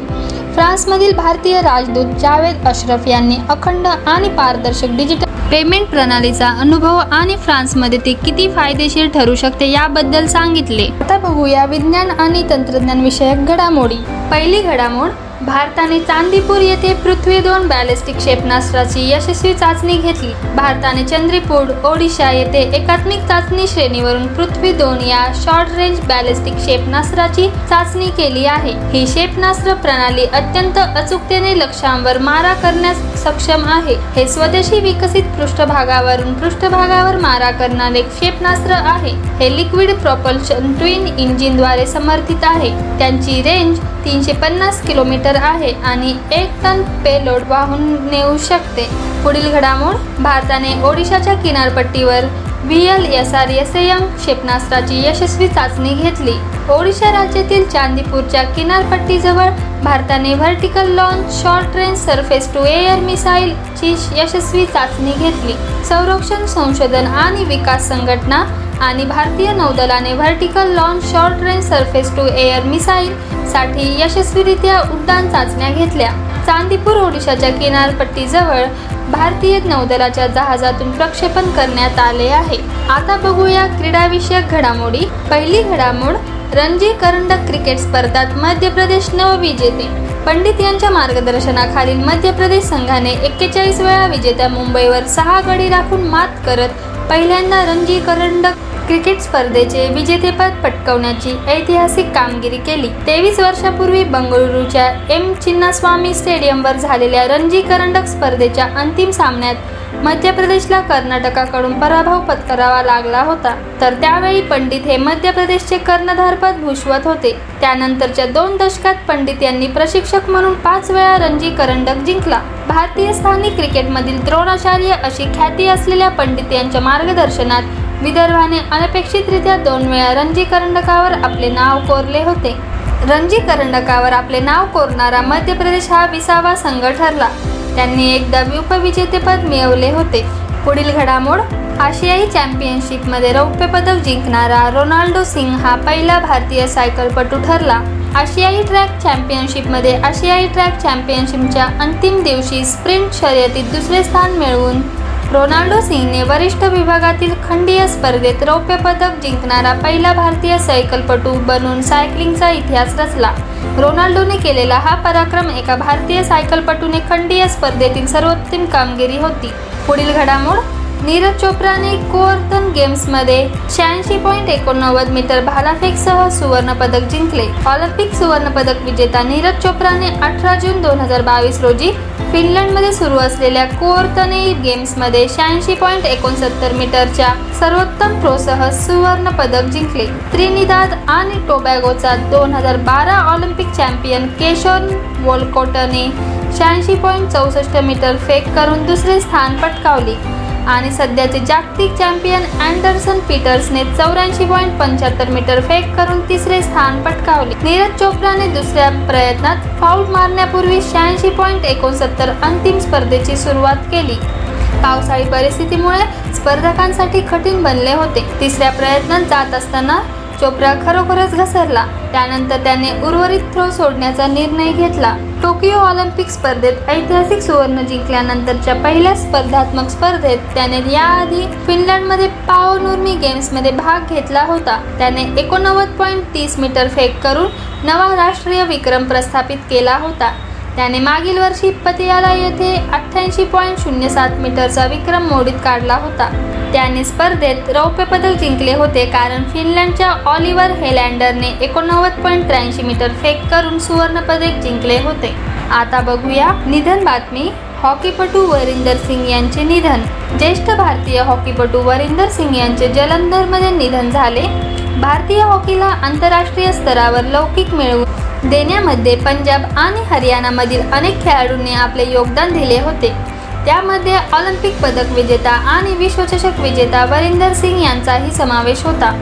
वरिंदर सिंग हे एकोणावीसशे पंच्याहत्तरमध्ये क्वालमपूर येथे झालेल्या पुरुष हॉकी विश्वचषक स्पर्धेत सुवर्णपदक विजेत्या भारताच्या संघाचा भाग होते. तर या प्रतिष्ठेच्या स्पर्धेत भारताचे हे पहिले आणि एकमेव सुवर्णपदक आहे. दोन हजार सातमध्ये भारतीय हॉकीतील योगदानासाठी वरिंदर सिंग यांना प्रतिष्ठित ध्यानचंद जीवनगौरव पुरस्काराने सन्मानित करण्यात आले होते. धन्यवाद विद्यार्थी मित्रांनो. या भागात आपण पाहिले सोळा ते तीस जूनच्या चालू घडामोडी. स्पेक्ट्रम अकॅडमीच्या ऑनलाईन प्लॅटफॉर्मवर असेच नवनवीन व्हिडिओ बघण्यासाठी स्पेक्ट्रम अकॅडमीचे यूट्यूब चॅनल सबस्क्राईब करा. व्हिडिओला लाईक आणि शेअर करा. व्हिडिओ कसा वाटला हे कमेंटमध्ये नक्की सांगा. लाईक केल्याबद्दल धन्यवाद. नमस्कार मी आरजे तेजल आपल्या सगळ्यांचे सहर्ष स्वागत करते. जाणून घेऊया चालू घडामोडी. मुख्यमंत्री एकनाथ शिंदे यांच्या नेतृत्वाखालील सरकारने विधानसभेत विश्वासदर्शक ठराव जिंकल्याचे विधानसभा अध्यक्ष राहुल नार्वेकर यांनी जाहीर केले आहे. महाराष्ट्र विधानमंडळाचे दोन दिवसीय विशेष अधिवेशन मुंबईत सुरू होते. अधिवेशनाच्या कामकाजाच्या दुसऱ्या दिवशी विधानसभा सदस्य सुधीर मुनगंटीवार व भरत शेठ गोगावले यांनी नियम तेवीस अन्वय प्रस्ताव दाखल केला होता. महाराष्ट्राचे मुख्यमंत्री एकनाथ शिंदे यांच्या मंत्रिमंडळावर ही विधानसभा पूर्ण विश्वास व्यक्त करणारा हा प्रस्ताव होता. विधानसभेत मांडण्यात आलेल्या प्रस्तावावर मतविभागणी घेण्यात आली. यामध्ये मुख्यमंत्री एकनाथ शिंदे यांच्या नेतृत्वाखालील मंत्रिमंडळावरील विश्वासदर्शक ठरावाच्या बाजूने एकशे चौसष्ट मते मिळाल्याने त्यांनी हा विश्वासदर्शक ठराव जिंकला आहे. असे अध्यक्षांनी यावेळी जाहीर केले. या प्रस्तावाच्या बाजूने एकशे चौसष्ट तर प्रस्तावाच्या विरोधात नव्याण्णव सदस्यांनी मतदान केले तर तीन सदस्य तटस्थ राहिले. वळूया पुढील बातमीकडे. भारताच्या उपराष्ट्रपती पदाची निवडणूक आयोजित करण्यासाठी राष्ट्रपती आणि उपराष्ट्रपती निवडणूक कायदा एकोणावीसशे बावन्नच्या कलम चारच्या पोटकलमा अंतर्गत एक यानुसार उत्पल कुमार सिंग जे निवडणूक रिटर्निंग ऑफिसर आहेत यांच्याद्वारे अशी जाहीर सूचना देण्यात आली. देशाच्या सोळाव्या उपराष्ट्रपती पदाच्या निवडणुकीसाठीची अधिसूचना अशा पद्धतीने जाहीर झाली. सहा ऑगस्ट रोजी पार पडणाऱ्या मतदान प्रक्रियेसाठी येत्या एकोणावीस जुलैपर्यंत अर्ज करता येणार आहे. लोकसभा तसंच राज्यसभेतील सातशे अठ्ठ्याऐंशी सदस्य यासाठी मतदान करणार आहेत. उपराष्ट्रपती एम व्यंकय्या नायडू यांचा कार्यकाळ पुढील महिन्याच्या दहा तारखेला संपणार आहे. वळूया पुढील बातमीकडे. सीसीपीए अर्थात केंद्रीय ग्राहक संरक्षण प्राधिकरणाने हॉटेल अथवा उपहारगृहातर्फे आकारण्यात येणाऱ्या सेवा शुल्काच्या संदर्भात अयोग्य व्यापारी पद्धती तसेच ग्राहकांच्या हक्कांचे उल्लंघन रोखण्यासाठी मार्गदर्शक तत्वे जारी केली आहेत. सीसीपीएने जारी केलेल्या मार्गदर्शक तत्वांनुसार हॉटेल अथवा उपहारगृहांना त्यांच्या खाद्यपदार्थांच्या बिलामध्ये स्वयंचलन अथवा मूलभूत पद्धतीने सेवा शुल्क समाविष्ट करता येणार नाही. तसेच त्यांना इतर कोणत्याही नावाने सेवा शुल्क घेता येणार नाही. ग्राहकांनी सेवा शुल्क द्यावे म्हणून कोणत्याही हॉटेल अथवा उपहारगृहाला त्यांच्यावर दबाव आणता येणार नाही. तसेच सेवा शुल्क देणे हा पूर्णपणे ऐच्छिक वैकल्पिक आणि ग्राहकाच्या अधिकारातील विषय असून तसे या हॉटेल अथवा उपहारगृह व्यवस्थापनाने ग्राहकांना स्वच्छ त्याचबरोबर येथे पुरवल्या जाणाऱ्या सेवा यांच्या संदर्भात सेवा शुल्क आकारणीवर आधारित कोणतेही निर्बंध लागू करता येणार नाही. खाद्यपदार्थांच्या बिलासोबत समावेश करून एकूण रकमेवर जीएसटी लावून ग्राहकांकडून सेवा शुल्क घेता येणार नाही. ग्राहक एन सी एच अर्थात राष्ट्रीय ग्राहक हेल्पलाईनच्या एकोणावीसशे पंधरा या क्रमांकावर संपर्क साधून अथवा एन सी एचच्या मोबाईल ॲपच्या माध्यमातून ग्राहक तक्रार दाखल करू शकतात. सेवा शुल्क आकारणीशी संबंधित अनेक दाव्यांवर ग्राहक आयोगाने ग्राहकांच्या बाजूने निर्णय दिला. आणि सेवा शुल्क आकारणी हा अयोग्य व्यापारी पद्धती आणि ग्राहक हक्कांची पायमल्ली असल्याचा निर्वाळा आयोगाने आता दिला आहे. वळूया पुढील बातमीकडे. पंतप्रधान नरेंद्र मोदी यांनी गांधीनगर इथे डिजिटल इंडिया सप्ताह दोन हजार बावीसचे उद्घाटन केले आहे. नवभारताची तंत्रज्ञान प्रेरणा ही या उद्घाटनामागची संकल्पना होती. जीवन सुखकर करण्यासाठी आणि स्टार्टअप्सना चालना देण्याच्या दृष्टीने तंत्रज्ञानाचा अधिकाधिक वापर आणि सेवा प्रदान करणे अधिक सुव्यवस्थित तंत्रज्ञानाला वापरण्याजोगे करण्यासाठी विविध डिजिटल उपक्रमांचा प्रारंभ पंतप्रधानांनी यावेळी केला. चिप्स टू स्टार्टअप्स या कार्यक्रमाअंतर्गत पहिल्या तीस संस्थांच्या समूहाची पंतप्रधानांनी घोषणा केली. हा कार्यक्रम म्हणजे एकविसाव्या शतकात सातत्याने आधुनिकरण होणाऱ्या भारताची झलक आहे. मानवतेच्या विकासासाठी तंत्रज्ञानाचा अचूक वापर किती क्रांतिकारक आहे याचे भारताने डिजिटल इंडियाद्वारे दर्शन घडवल्याचे पंतप्रधान म्हणाले. डिजिटल इंडिया भाषेने व्हॉइस आधारित वापरासह भारतीय भाषांमध्ये इंटरनेट आणि डिजिटल सेवा सुगम्य करण्याचा या उपक्रमाचा प्रयत्न आहे. भारतीय भाषांमध्ये सामग्री तयार करण्यासाठी हा उपक्रम मदत करेल. भारतीय भाषांसाठी कृत्रिम बुद्धिमत्तेवर आधारित तंत्रज्ञान संशोधनामुळे बहुभाषिक डेटा सेटची निर्मिती होईल. भारताच्या दुसऱ्या आणि तिसऱ्या पातळीवरील शहरांमध्ये स्टार्टअप उद्योग शोधणे त्यांना पाठबळ पुरवणे विकासासाठी मदत करणे हे स्टार्टअप्स यशस्वी करणे या उद्देशाने डिजिटल इंडिया जेनोसिस हा राष्ट्रीय सखोल तंत्रज्ञानावर आधारित स्टार्टअप मंच आहे. इंडिया स्टॅक डॉट ग्लोबल या अंतर्गत राबवल्या जाणाऱ्या आधार युपीआय अर्थात एकीकृत भरणा मंच कोविन लसीकरण मंच जीईएम अर्थात सरकारी ई बाजार दीक्षा मंच आणि आयुष्मान भारत डिजिटल आरोग्य अभियान यांसारख्या महत्त्वाच्या प्रकल्पांचे जागतिक भांडार इंडिया स्टॅक ग्लोबल मार्फत सुरू होते. मायस्कीम हा सेवा शोधक मंच असून त्यातून सरकारी योजनांसाठी सुलभ पोहोच मिळण्याची सुविधा आहे. सी टू एस कार्यक्रम पदवी मास्टर्स आणि संशोधन पातळीवर सेमीकंडक्टर चिपच्या संरचनेच्या क्षेत्रात विशेष मनुष्यबळाला प्रशिक्षित करण्याच्या उद्देशाने आखला गेला आहे. डिजिटल भारत सप्ताह दोन हजार बावीस मधील प्रत्यक्ष कार्यक्रम आजच्या दिवशी म्हणजे सहा जुलैपर्यंत गांधीनगर येथे होत आहे. जाणून घेऊया नौदलामधील बातमी. भारतीय नौदलाचे कमांडर एस कार्तिकेयन यांची कन्या गिर्यारोहक कामया कार्तिकेयन हिने सत्तावीस जून दोन हजार बावीस रोजी माउंट डेनाली वीस हजार तीनशे दहा फूट असलेल्या या शिखरावर तिरंगा आणि नौदलाचा ध्वज फडकावला. ही कामगिरी करणारी कामया सर्वात तरुण भारतीय ठरली आहे. अलास्कातील हे दुर्गम शिखर उत्तर अमेरिका खंडातील सर्वोच्च शिखर असून बहुधा सात आव्हानात्मक शिखरांपैकी चढायला सर्वात कठीण असे शिखर आहे. या मोहिमेसह तिने सातही खंडातील सर्वोच्च शिखरे गाठण्याचा आणि दोनही ध्रुवांवर स्काईंग करताना पाचवा मैलाचा टप्पा पार केला आहे. माउंट एव्हरेस्ट आणि माउंट विन्सन तसेच ध्रुवीय स्काय ड्रायव्हर्स अद्याप शिल्लक असताना कामया एक्सप्लोरर्स ग्रँड स्लॅम पूर्ण करण्यासाठी सज्ज असून अशी कामगिरी करणारी ती सर्वात लहान मुलगी असावी. यानंतर जाणून घेऊया पुढील घडामोड. एन टी पी सी समूह कंपन्यांनी एप्रिल ते जून दोन हजार बावीस या पहिल्या तिमाहीमध्ये एकशे चार पॉईंट चार बीयू अब्ज एकके वीज निर्मिती केली आहे. कंपनीची एकूण स्थापित क्षमता एकोणसत्तर हजार एकशे चौतीस पॉईंट वीस मेगावॅट असून यामध्ये तेवीस कोळशावर आधारित सात वायूवर आधारित एक जलवर आधारित एकोणावीस नवीकरणीय ऊर्जा प्रकल्प आहेत. संयुक्त उपक्रमाअंतर्गत एनटीपीसीकडे नऊ कोळशावर आधारित चार वायूवर आधारित आठ जलविद्युतवर आधारित आणि पाच नवीकरणीय ऊर्जा प्रकल्प आहेत. जाणून घेऊया पुढील बातमी. निलांचल इस्पात निगम लिमिटेड ही सार्वजनिक क्षेत्रातील चार सरकारी कंपन्यांची संयुक्त कंपनी आहे. धोरणात्मक खरेदीवर टाटा स्टील लॉंग प्रोडक्ट्स लिमिटेडकडे संयुक्त कंपनी भागीदारांचे त्र्याण्णव पॉईंट एकाहत्तर टक्के समभाग हस्तांतरित करून धोरणात्मक निर्गुंतवणुकीचे व्यवहार पूर्ण करण्यात आले आहे. धोरणात्मक भागीदार एन आय एन एल आणि सहा समभाग विक्रेत्यांनी एसपीए मध्ये नमूद अटींची पूर्तता करण्याच्या दिशेने काम केले आहे ज्यामध्ये कर्मचारी कर्जदार आणि विक्रेते यांची थकीत देणी यांचा समावेश आहे. नीलांचल इस्पात निगम लिमिटेडची निर्गुंतवणूक. या बातमीनंतर जाणून घेऊया पुढील घडामोड. केंद्रीय वाणिज्य आणि उद्योग मंत्री पियुष गोयल यांनी नवी दिल्ली येथे स्टार्टअप परिसंस्थेला पाठबळ पुरवणाऱ्या राज्यांच्या क्रमवारीचा तिसऱ्या वर्षीचा निकाल जाहीर केला आहे. ही क्रमवारी निश्चित करण्यासाठी देशभरातील राज्य आणि केंद्रशासित प्रदेशांची पाच श्रेणींमध्ये वर्गवारी करण्यात आली. ही वर्गवारी म्हणजे सर्वोत्तम कामगिरी करणारी राज्ये दुसरी वर्गवारी उत्तम कामगिरी करणारी राज्ये तिसरी वर्गवारी आघाडीवर असणारी राज्ये चौथी वर्गवारी आकांक्षित आघाडीची राज्य आणि पाचवी व शेवटची वर्गवारी म्हणजे उदयनमुख स्टार्टअप परिसंस्था. या क्रमवारीत गुजरात आणि कर्नाटक ही राज्य सर्वोत्तम कामगिरी करणारी राज्य ठरली असून या श्रेणीत दिल्लीच्या राष्ट्रीय राजधानी परिसराचा देखील समावेश आहे. केंद्रशासित प्रदेश आणि ईशान्येकडील राज्यांच्या विभागात मेघालय या राज्याने सर्वोत्तम सन्मान पटकावला आहे.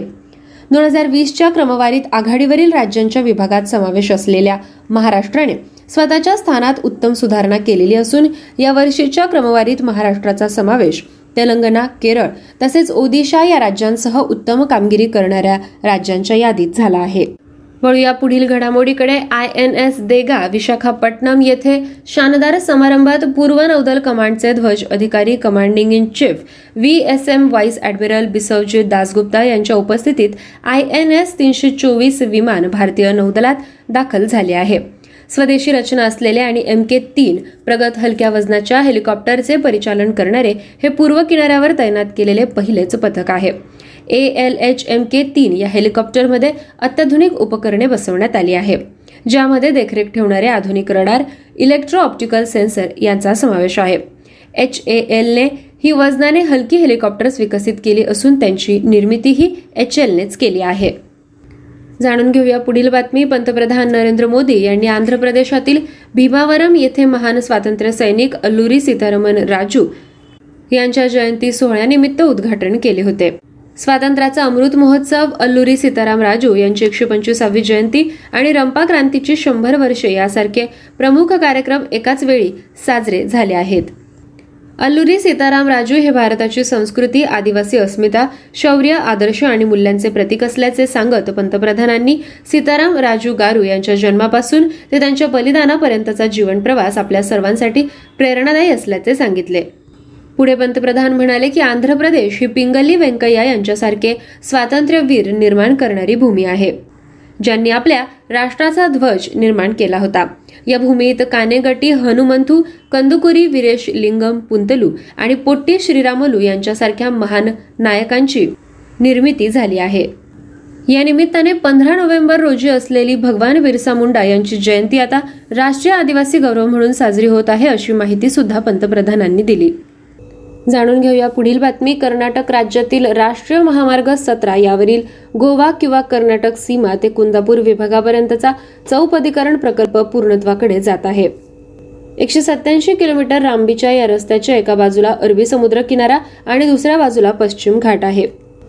या विहंगम निसर्गरम्य देखाव्यामुळे हा प्रकल्प पश्चिम आणि दक्षिण भारताला जोडणारा महत्त्वाचा किनारी महामार्ग आहे असे नितीन गडकरी यांनी सांगितले. हा मोक्याचा महामार्ग विविध भूप्रदेशांमधून जातो. सुमारे पन्नास टक्के लांबीचा रस्ता चढ उतार असलेला भूभाग पंचेचाळीस किलोमीटरचा आणि चोवीस किलोमीटरचा पर्वतीय भूभाग यामधून जातो. हा महामार्ग जागतिक दर्जाच्या रस्ते पायाभूत सुविधांचा अनुभव देण्याच्या उद्देशाने पनवेल चिपळूण रत्नागिरी पणजी मडगाव कारवार उडुपी सुरतकल मंगळुरू कोझिकोड कोची तिरुवनंतपुरम कन्याकुमारी यांसह प्रमुख शहरे आणि नगरांना जोडतो. वळूया पुढील बातमीकडे. ओडिशातील पन्नास विद्यार्थ्यांनी त्यांच्या पाच दिवसांचा महाराष्ट्राचा दौरा पूर्ण केला आहे. एक भारत श्रेष्ठ भारत आणि आझादी का अमृत महोत्सव विद्यार्थी देवाणघेवाण कार्यक्रमाचा एक भाग म्हणून ओडिशातील विद्यार्थी मुंबईत पोहोचले. A I C T E म्हणजे भारतीय तंत्र शिक्षण परिषद आणि शिक्षण मंत्रालयाद्वारे हा उपक्रम आयोजित केला गेला होता. हे विद्यार्थी महाराष्ट्राची भाषा संस्कृती परंपरा संगीत खाद्य याविषयी माहिती जाणून घेत आहेत.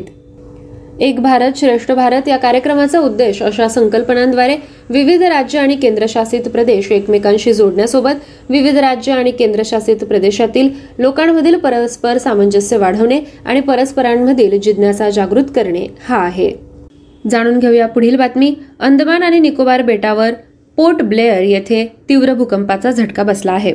या भूकंपाची तीव्रता पाच पॉईंट शून्य इतकी होती. याशिवाय जम्मू आणि काश्मीरमध्ये सुद्धा भूकंपाचे झटके जाणवले. येथील भूकंपाची तीव्रता तुलनेनं कमी होती. जम्मू आणि काश्मीरमधील भूकंपाची तीव्रता तीन पॉईंट दोन होती. या भूकंपांदरम्यान कोणतीही जीवित किंवा वित्तहानी झाल्याची अद्याप कोणतीही माहिती समोर आलेली नाही.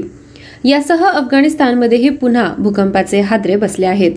पोर्ट ब्लेअर येथील भूकंपाचं केंद्र जमिनीपासून चौवेचाळीस किलोमीटर खोल इतकं होतं. जाणून घेऊया राज्यातील पावसाची बातमी. मुंबईसह आसपासच्या परिसरामध्ये पावसाचा चांगलाच जोर वाढला आहे. त्यामुळे मुंबईला पाणी पुरवठा करणाऱ्या तलावांमध्ये देखील पाण्याची पातळी वाढली आहे. यामुळे अनेक दिवसांपासून पाण्याची होणारी टंचाई आता दूर होईल. मागच्या काही दिवसांपासून पडत असलेल्या पावसामुळे मुंबईच्या तलावातील पाणीसाठा चार पॉईंट ऐंशी टक्क्यांनी वाढला आहे. त्याचबरोबर तलावांमध्ये सध्या चौदा पॉईंट ऐंशी टक्के पाणी साठा आहे. पाणी पुरवठा करणाऱ्या तलावांमध्ये दोन लाख चौदा हजार एकशे एकोणसत्तर दशलक्ष लिटरचा पाणी साठा आहे. सध्या तलावात असलेल्या पाणी पुरवठा तीन महिने पुरेल इतका असल्याची माहिती मिळत आहे. तुर्तास लागू असलेली दहा टक्के पाणी कपाताची निर्णय प्रक्रिया अद्याप मागे घेतली गेली नाही. राज्यात मुसळधार पावसाची आणखी शक्यता व्यक्त केली जात आहे. कोकणासह महाराष्ट्रात अनेक ठिकाणी मुसळधार पाऊस चालू आहे. मुंबईसह उपनगरात मुसळधार पावसाला सुरुवात झाली. अंधेरी सबवेमध्ये आत पावसाचे पाणी हळूहळू भरू लागले. भुयारी मार्गात धोक्यापेक्षा जास्त पाणी भरले की लगेच पुन्हा हा मार्ग बंद करण्यात येईल. सबवेच्या दोनही बाजूला वाहतूक पोलीस आणि बीएमसीचे कर्मचारी तैनात करण्यात आले आहेत. सबवेतून पाणी काढण्याचे कामही पंपिंग मशीनद्वारे केले जात आहे. भुयारी मार्गात अधिक पाणी भरताच वाहतूक पोलीस तो बंद करतील अशी माहिती सुद्धा मिळत आहे. या सर्व घटनांमुळे मुख्यमंत्र्यांनी जिल्हा प्रशासनाला तातडीने पूर परिस्थितीवर लक्ष ठेवण्याचे आदेश दिले आहेत. कोल्हापुरात सुद्धा पंचगंगा नदीच्या पात्रात वाढ झाली आहेत कोकणातील अनेक भागांमध्ये पूरस्थिती निर्माण झाली आहे. अमरावतीत पावसाची संततधार सुरू आहे. तिवसा शहरालगत वाहणाऱ्या पिंगळाई नदीला पूर आलेला आहे. अनेकांच्या घरात पाणी शिरलं आहे. पुरात तीस ते चाळीस जण अडकले असल्याचं समजत आहे. बचाव पथक दाखल झाल्याचं सांगण्यात येत असून नागरिकांना सुखरूप बाहेर काढण्याचं काम सुरू आहे. नागरिकांना पूर परिस्थितीची वेळीच सूचना देण्यात यावी पूरग्रस्त भागातून नागरिकांचं स्थलांतरण करावं असे निर्देश मुख्यमंत्री एकनाथ शिंदे यांनी दिले आहेत.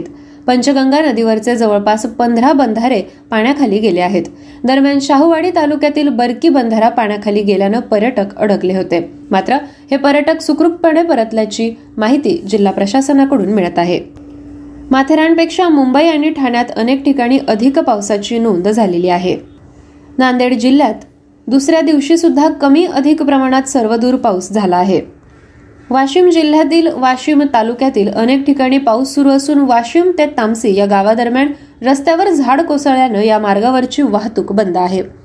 हे झाड विजेच्या तारांवर पडल्यानं ग्रामीण भागातला वीज पुरवठा सुद्धा खंडित झाला आहे. महाराष्ट्रातल्या या सर्व परिस्थितीमुळे कोकणासारख्या ठिकाणी एनडीआरएफ जवानांना तसंच इतर पथकांना सज्ज राहण्याचे निर्देश सुद्धा मुख्यमंत्र्यांकडून देण्यात येत आहेत. कुंडलिका नदीनं इशारा पातळी ओलांडली असून अंबा सावित्री पाताळगंगा उल्हास आणि गाढी या नद्यांची पाणी पातळी इशारा पातळीपेक्षा थोडी कमी आहे. जगबुडी काजळी या नदीचं पाणी इशारा पातळीवरून वाहत असल्यानं या भागातील नागरिकांना वेळीच सूचना देणं प्रसंगी त्यांना हलवणं तसंच जीवितहानी होऊ नये यासाठी मुख्यमंत्र्यांनी जिल्हाधिकारी तसंच जलसंपदा विभागांना सावध राहून योग्य ती खबरदारी घेण्याचे निर्देश दिले आहेत. वाढता पाऊस आणि पुराची शक्यता पाहता मुख्यमंत्र्यांनी मुख्य सचिव मनुकुमार श्रीवास्तव यांच्याशी चर्चा केली असून संबंधित पालक सचिवांना त्या त्या जिल्ह्यांमध्ये पोहोचून प्रत्यक्ष देखरेख आणि नियंत्रण करण्याचे निर्देश दिले आहेत. जाणून घेऊया क्रीडा घडामोड. भारत आणि श्रीलंकेच्या महिला क्रिकेट संघामधल्या मर्यादित पन्नास षटकांच्या क्रिकेट मालिकेतील दुसरा सामना भारतानं दहा गडी राखून जिंकला आहे. या विजयाबरोबरच तीन सामन्यांच्या या मालिकेत भारतानं दोन शून्य अशी विजयी आघाडी घेतली आहे. पल्लेकेल इथं झालेल्या सामन्यामध्ये श्रीलंकेनं एकशे चौऱ्याहत्तर धावांचं लक्ष भारताच्या सलामी फलंदाज शेफाली वर्मा आणि स्मृती मंदाना यांनी चोवीस षटकं आणि चार चेंडूतच पार पाडला आहे. स्मृतीनं चौऱ्याण्णव तर शेफालीनं चौऱ्याहत्तर धावा केल्या आहेत. जाणून घेऊया पुढील क्रीडा घडामोड. बर्मिंगहॅम इथं सुरू असलेल्या अंतिम कसोटी क्रिकेट सामन्यात यजमान इंग्लंड आपला दुसरा डाव कालच्या दोनशे एकोणसाठ धावसंख्येवरून पुढे सुरू करेल. या सामन्याच्या चौथ्या दिवसाच्या अखेर इंग्लंडच्या तीन बाद दोनशे एकोणसाठ धावा झाल्या होत्या. तत्पूर्वी भारताचा दुसरा डाव दोनशे पंचेचाळीस धावांमध्ये आटोपला आणि पहिल्या डावातील एकशे बत्तीस धावांच्या आघाडीसह त्यांनी इंग्लंडसमोर तीनशे अठ्याहत्तर धावांचं लक्ष ठेवलं. इंग्लंडला विजयासाठी आता आणखी एकशे एकोणावीस धावांची गरज आहे. जाणून घेऊया शेवटची क्रीडा घडामोड. अनेक देशांमध्ये क्रिकेट प्रेम हे जगविख्यात आहे. मात्र बऱ्याचदा हे प्रेम पुरुष क्रिकेटवर जास्त दिसून येतं. त्या प्रमाणात महिला क्रिकेटचे चाहते कमी दिसून येतात. याच पार्श्वभूमीवर महिला आणि पुरुष क्रिकेटर्सला समान मानधनाचा मुद्दा अनेकदा चर्चेला येतो. त्यावर अद्याप समाधानकारक तोडगा मात्र निघाला नाही. इतर देशांमध्ये देखील कमी अधिक प्रमाणात अशीच स्थिती असताना न्यूझीलंडनं मात्र त्यावर अखेर तोडगा काढला आहे. महिला आणि पुरुष क्रिकेटर्सला समान मानधन देण्याची घोषणा न्यूझीलंड क्रिकेट बोर्डानं केली आहे. त्यामुळे क्रिकेट जगतातील स्त्री पुरुष समानतेची सुरुवात न्यूझीलंडनं केल्याचं दिसून येत आहे. न्यूझीलंड क्रिकेट बोर्डाकडून पाच जुलै या दिवशी अंतिम स्वरूप देण्यात आलेल्या करारांनुसार न्यूझीलंडच्या महिला आणि पुरुष क्रिकेटपटूंना समान मानधन मिळणार असल्याचं स्पष्ट झालं आहे. हा निर्णय बोर्डाशी संबंधित सर्व प्रकारच्या क्रिकेटपटूंना लागू होणार असल्यामुळे एक दिवसीय टी ट्वेंटी फोर्ड ट्रॉफी आणि सुपर स्मॅश लीगमध्ये खेळणाऱ्या महिला क्रिकेटपटूंना देखील त्यांच्या श्रेणीतील पुरुष क्रिकेटपटून एवढंच मानधन मिळणार आहे. याशिवाय महिला क्रिकेटपटूंसोबत करण्यात येणाऱ्या करारांमध्ये देखील वाढ करण्यात आली आहे. त्यामुळे नवोदित महिला क्रिकेटपटूंना अधिकाधिक सामने खेळण्याची संधी उपलब्ध होऊ शकणार आहे. आंतरराष्ट्रीय आणि देशांतर्गत खेळणाऱ्या महिला क्रिकेटपटूंना पुरुषांप्रमाणेच मानधन मिळणं ही फार मोठी बाब आहे. हे एक मोठं पाऊल असून त्याचा तरुण महिला क्रिकेटपटूंना फायदा होईल अशी प्रतिक्रिया न्यूझीलंड महिला क्रिकेट संघाची कर्णधार सोफी डिव्हाइन हिनं दिली आहे. न्यूझीलंड पुरुष संघाचा कर्णधार केन विल्यमसन याने सुद्धा सकारात्मक प्रतिक्रिया दिली आहे. महिला आणि पुरुष अशा दोनही क्रिकेटपटूंनी त्यांना असलेला वारसा वाढवणं आणि तो पुढच्या पिढीकडे हस्तांतरित करणं फार महत्वाचं असतं. ते साध्य करण्यासाठी या नव्या करारामुळे मोठा हातभार लागणार आहे असं विल्यमसन यानं म्हटलं आहे. हा निर्णय एक ऑगस्ट दोन हजार बावीसपासून लागू होईल. न्यूझीलंड क्रिकेट बोर्ड सहा मुख्य असोसिएशन आणि न्यूझीलंड क्रिकेट प्लेयर्स असोसिएशन यांच्यात झालेल्या बैठकीत पाच वर्षाच्या नव्या डीलवर सहमती झाली. एका सामन्याचे जवळपास दोन लाख रुपये खेळाडूला मिळतील तर टी ट्वेंटी आंतरराष्ट्रीय सामन्यात जवळपास एक पॉईंट पंचवीस लाख रुपये देण्यात येणार आहेत. त्याचबरोबर देशांतर्गत वेगवेगळ्या स्पर्धांमध्ये शहाऐंशी हजार चाळीस हजार आणि अठ्ठावीस हजार रुपये मिळतील. नव्या करारानुसार पुरुष क्रिकेटपटूंना एका कसोटी सामन्यासाठी पाच लाखांपर्यंतची मॅच फी मिळणार आहे. नव्या करारानंतर आता प्रत्येक असोसिएशनच्या टॉप महिला खेळाडूला देशांतर्गत क्रिकेटमध्ये जास्तीत जास्त नऊ पॉईंट पाच लाख रुपये मिळतील. करारबद्ध होणाऱ्या महिला क्रिकेटपटूंची संख्या देखील चोपन्नवरून बहात्तरवर नेण्यात आली आहे. यानुसार खेळाडूंना जास्तीत जास्त अडीच कोटी मिळणार नव्या करारानंतर आता आंतरराष्ट्रीय क्रिकेट खेळणाऱ्या पुरुष खेळाडूंना ही रक्कम मिळणार आहे. भारतात पुरुष आणि महिला क्रिकेटपटूंच्या मानधनात मोठी तफावत आपल्याला दिसून येते. बीसीसीआय ही जगातील सर्वात श्रीमंत संघटना आहे. पुरुषांच्या केंद्रीय कराराचा विचार केला तर एका खेळाडूला जास्तीत जास्त सात कोटी रुपये मिळतात. तर महिलांमध्ये केंद्रीय कराराअंतर्गत फक्त पन्नास लाख रुपये मिळतात. म्हणजे महिला आणि पुरुष यांना मिळणाऱ्या मानधनात चौदा पटींचे अंतर आहे. वळूया पुढील क्रीडा घडामोडीकडे. कझाकस्तानची राजधानी नूर सुलतान इथं आयोजित एलोर्डा चषक मुष्टियुद्ध स्पर्धेत भारताच्या अल्फिया पठाण आणि गीतिकानं सुवर्णपदक पटकावलं आहे. तर कैलेवाणी श्रीनिवासन आणि जमुना बोरो यांना रौप्य पदक मिळालं आहे. एक्याऐंशी किलो वजनी गटाच्या अंतिम सामन्यात अल्फियानं दोन हजार सोळाची विश्वविजेती कझाकस्तानची लज्जत कुंगेबायवा हिच्यावर पाच शून्य अशी मात केली. अठ्ठेचाळीस किलो वजनी गटात दोनही भारतीय क्रीडापटूंमध्ये झालेल्या लढतीत गीतिकानं कैलेवाणी श्रीनिवासन हिचा चारास एक असा पराभव केला. तर चोपन्न किलो वजनी गटात जमुना बोरोला उझबेकिस्तानच्या निगिमा उक्तोमोवाकडून पाचास शून्य अशी हार पत्करावी लागली. तेहतीस सदस्यांच्या भारतीय चमूनं या स्पर्धेत दोन सुवर्ण दोन रौप्य आणि दहा कांस्य पदकांसह चौदा पदकांची कमाई केली.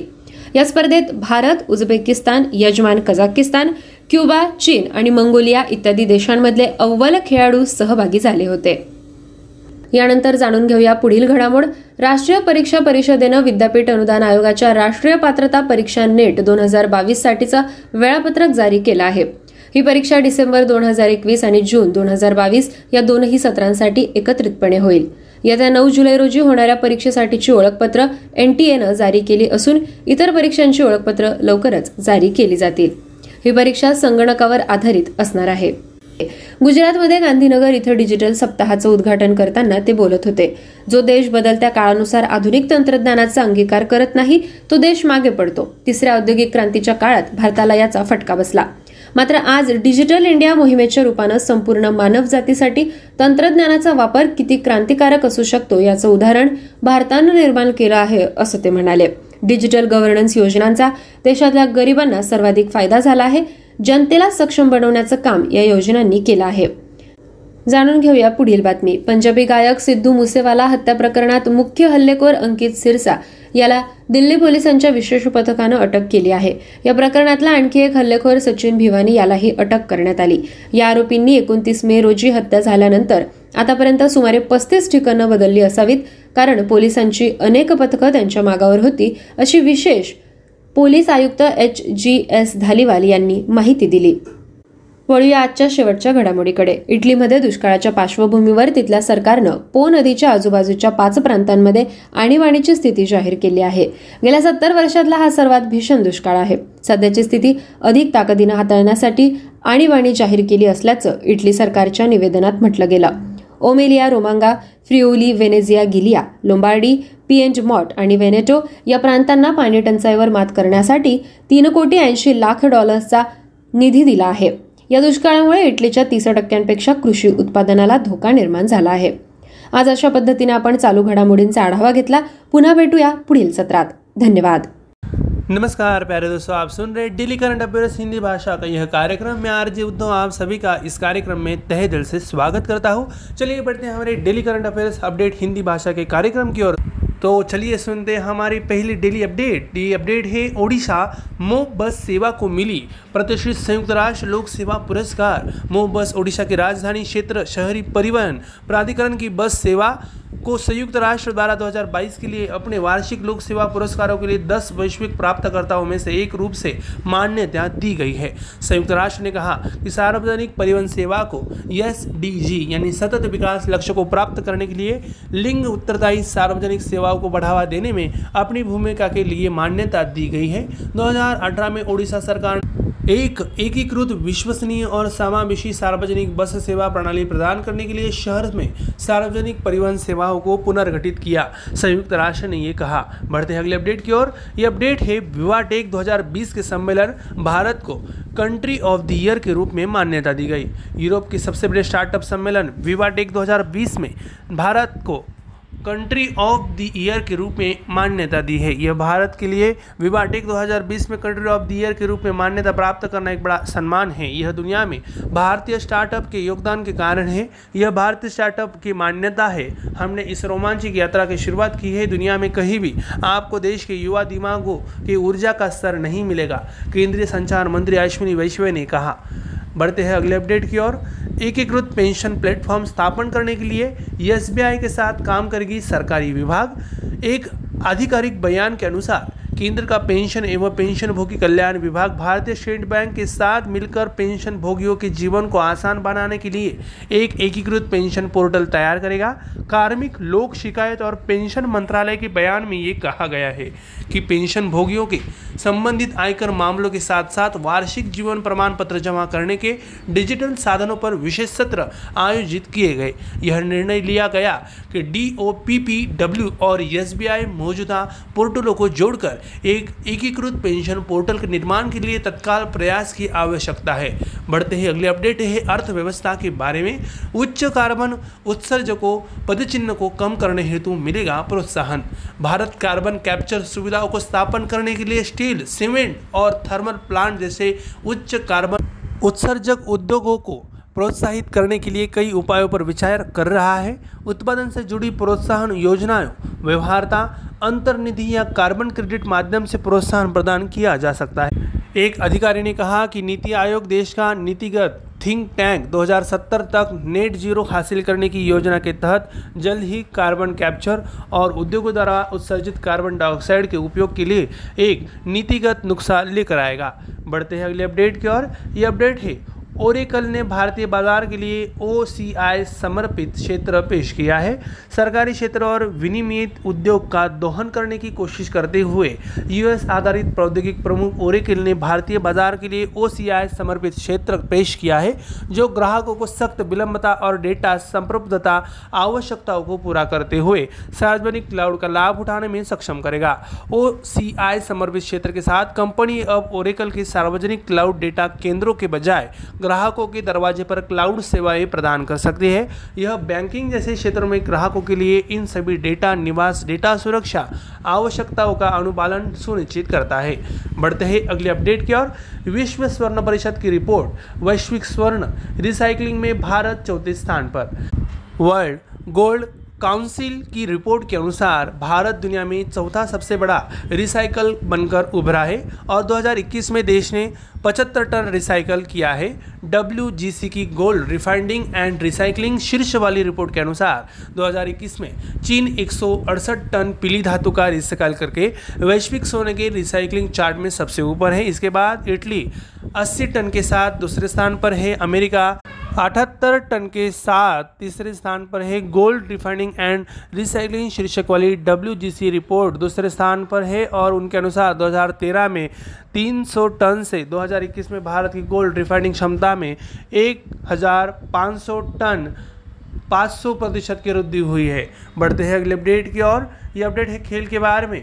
फीफा रैंकिंग में भारत दो पायदान की छलांग से 104 पर पहुँचा।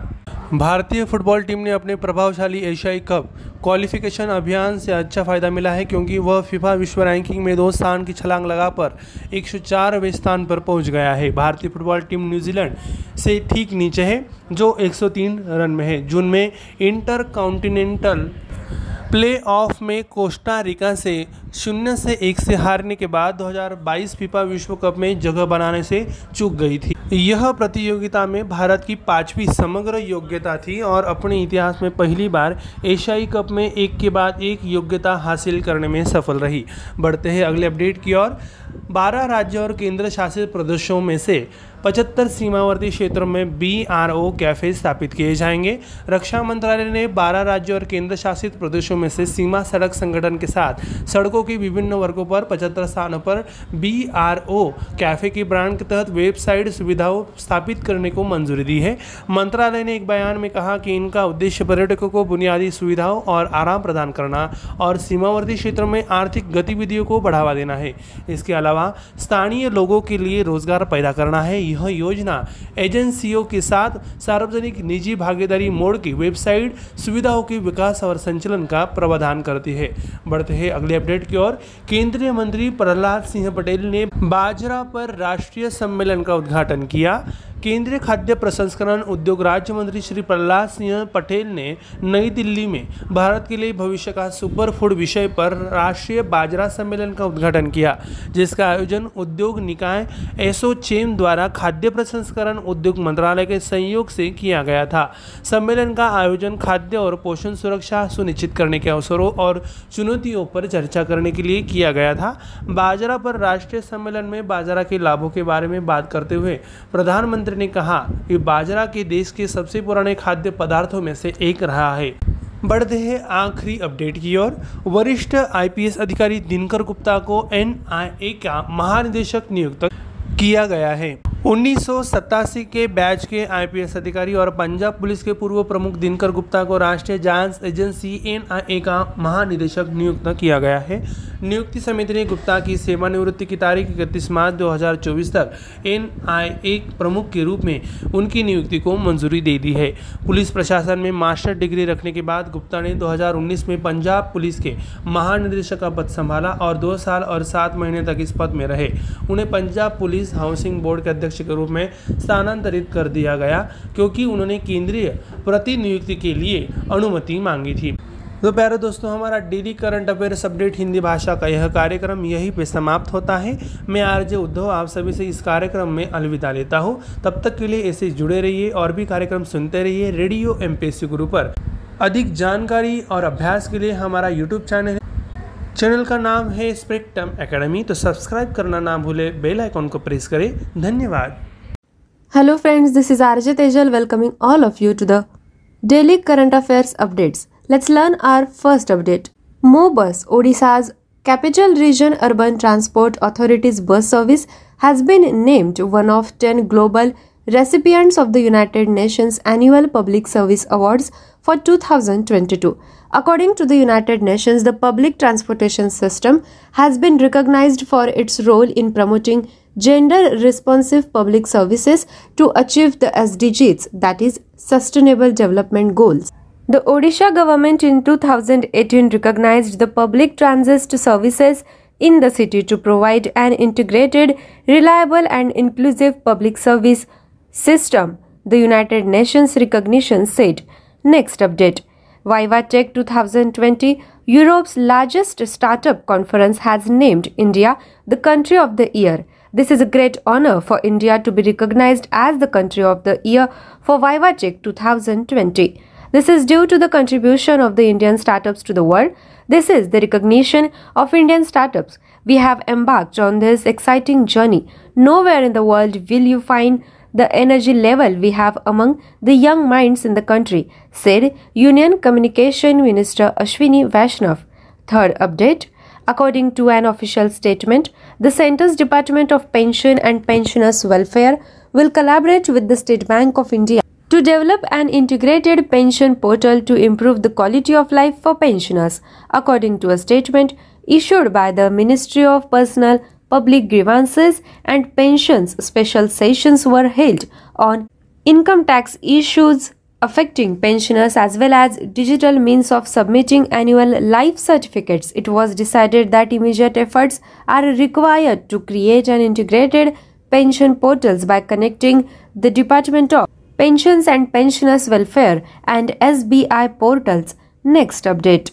India is considering a number of policies to encourage high carbon emitting industries such as steel, cement, and thermal power plants to install carbon capture facilities, production like incentive schemes, viability gap funding, or carbon credits could be all used to provide incentives.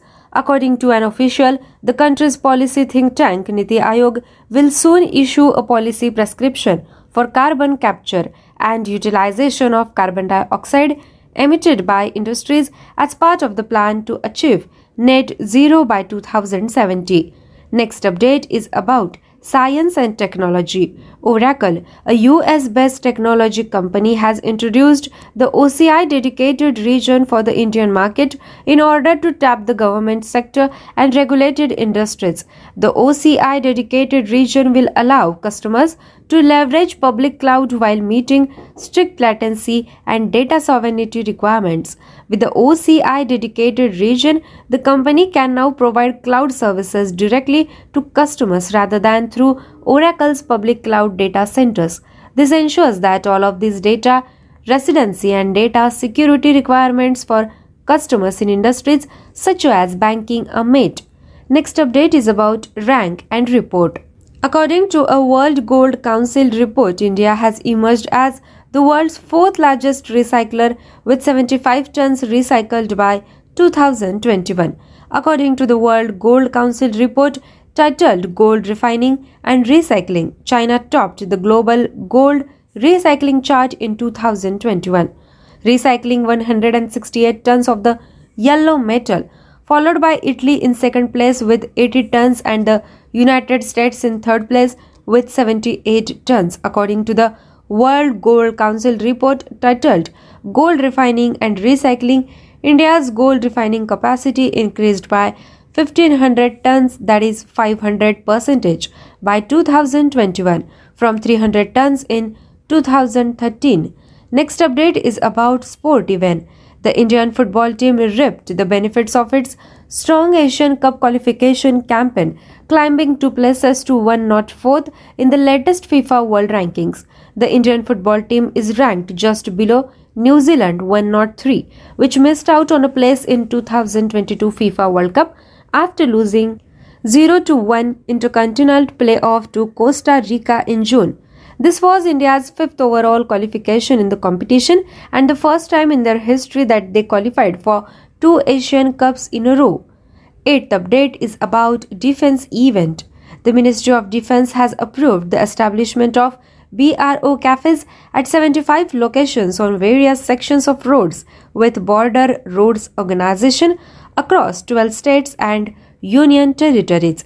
These are intended to provide basic amenities and comfort to tourists while also stimulating economic activity in border areas and creating jobs for locals according to a statement from ministry the scheme calls for the development and operation of roadside amenities through public private partnerships with agencies next update is about summits and conferences Shri Prahlad Singh Patel Union Minister of State for Ministry of Food Processing Industries inaugurated the National Conference on Millets in New Delhi on the theme The Future Superfood for India, which was organized by industry body ASSOCHAM with the support of Ministry of Food Processing Industries. The purpose of the conference was to discuss opportunities and challenges in ensuring food and nutritional security. Speaking at the National Conference on Millets about the benefits of millets, the minister stated that the millets are among the oldest eatables in the country our last update is about an appointment. Dinkar Gupta, a 1987 batch IPS officer and former Punjab Police Commissioner, has been named Director General of the National Investigation Agency. The Appointments Committee has approved Gupta's appointment as NIA Director until March 31, 2024, when he will retire.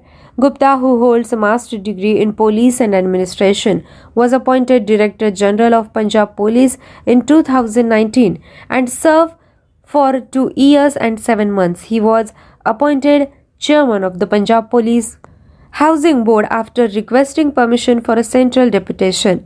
Dear friends, this was our daily current affairs updates. For more such updates, do stay tuned to us. Thank you so much. Hello friends, this is Arjit Tejal welcoming all of you to the Daily current affairs updates. Let's learn our first update. MoBus, Odisha's Capital Region Urban Transport Authority's bus service, has been named one of 10 global recipients of the United Nations Annual Public Service Awards for 2022. According to the United Nations, the public transportation system has been recognized for its role in promoting gender responsive public services to achieve the SDGs, that is, Sustainable Development Goals. The Odisha government in 2018 recognized the public transit services in the city to provide an integrated, reliable, and inclusive public service system, the United Nations recognition said. Next update VivaTech 2020, Europe's largest startup conference, has named India the country of the year. This is a great honor for India to be recognized as the country of the year for VivaTech 2020. This is due to the contribution of the Indian startups to the world. This is the recognition of Indian startups. We have embarked on this exciting journey. Nowhere in the world will you find the energy level we have among the young minds in the country, said Union Communication Minister Ashwini Vaishnav. Third update According to an official statement, the Centre's Department of Pension and Pensioners Welfare will collaborate with the State Bank of India to develop an integrated pension portal to improve the quality of life for pensioners, according to a statement issued by the Ministry of Personal Public Grievances and Pensions. Special sessions were held on income tax issues affecting pensioners as well as digital means of submitting annual life certificates, it was decided that immediate efforts are required to create an integrated pension portals by connecting the Department of Pensions and Pensioners Welfare and SBI portals. Next update. India is considering a number of policies to encourage high carbon emitting industries such as steel, cement, and thermal power plants to install carbon capture facilities, production like incentive schemes, viability gap funding, or carbon credits could be all used to provide incentives. According to an official, the country's policy think tank Niti Aayog will soon issue a policy prescription for carbon capture and utilization of carbon dioxide emitted by industries as part of the plan to achieve net zero by 2070. Next update is about science and technology. Oracle, a US based technology company, has introduced the OCI dedicated region for the Indian market in order to tap the government sector and regulated industries. The OCI dedicated region will allow customers to leverage public cloud while meeting strict latency and data sovereignty requirements. With the OCI dedicated region, the company can now provide cloud services directly to customers rather than through Oracle's public cloud data centers.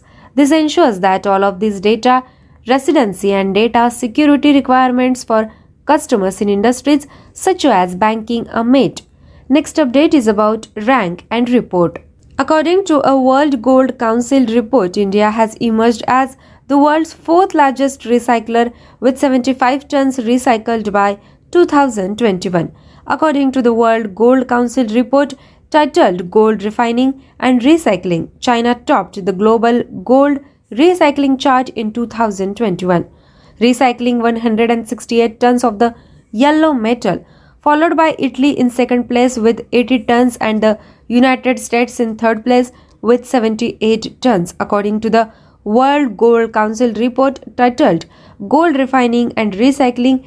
India's gold refining capacity increased by 1500 tons that is 500 percentage by 2021 from 300 tons in 2013 next update is about sport event.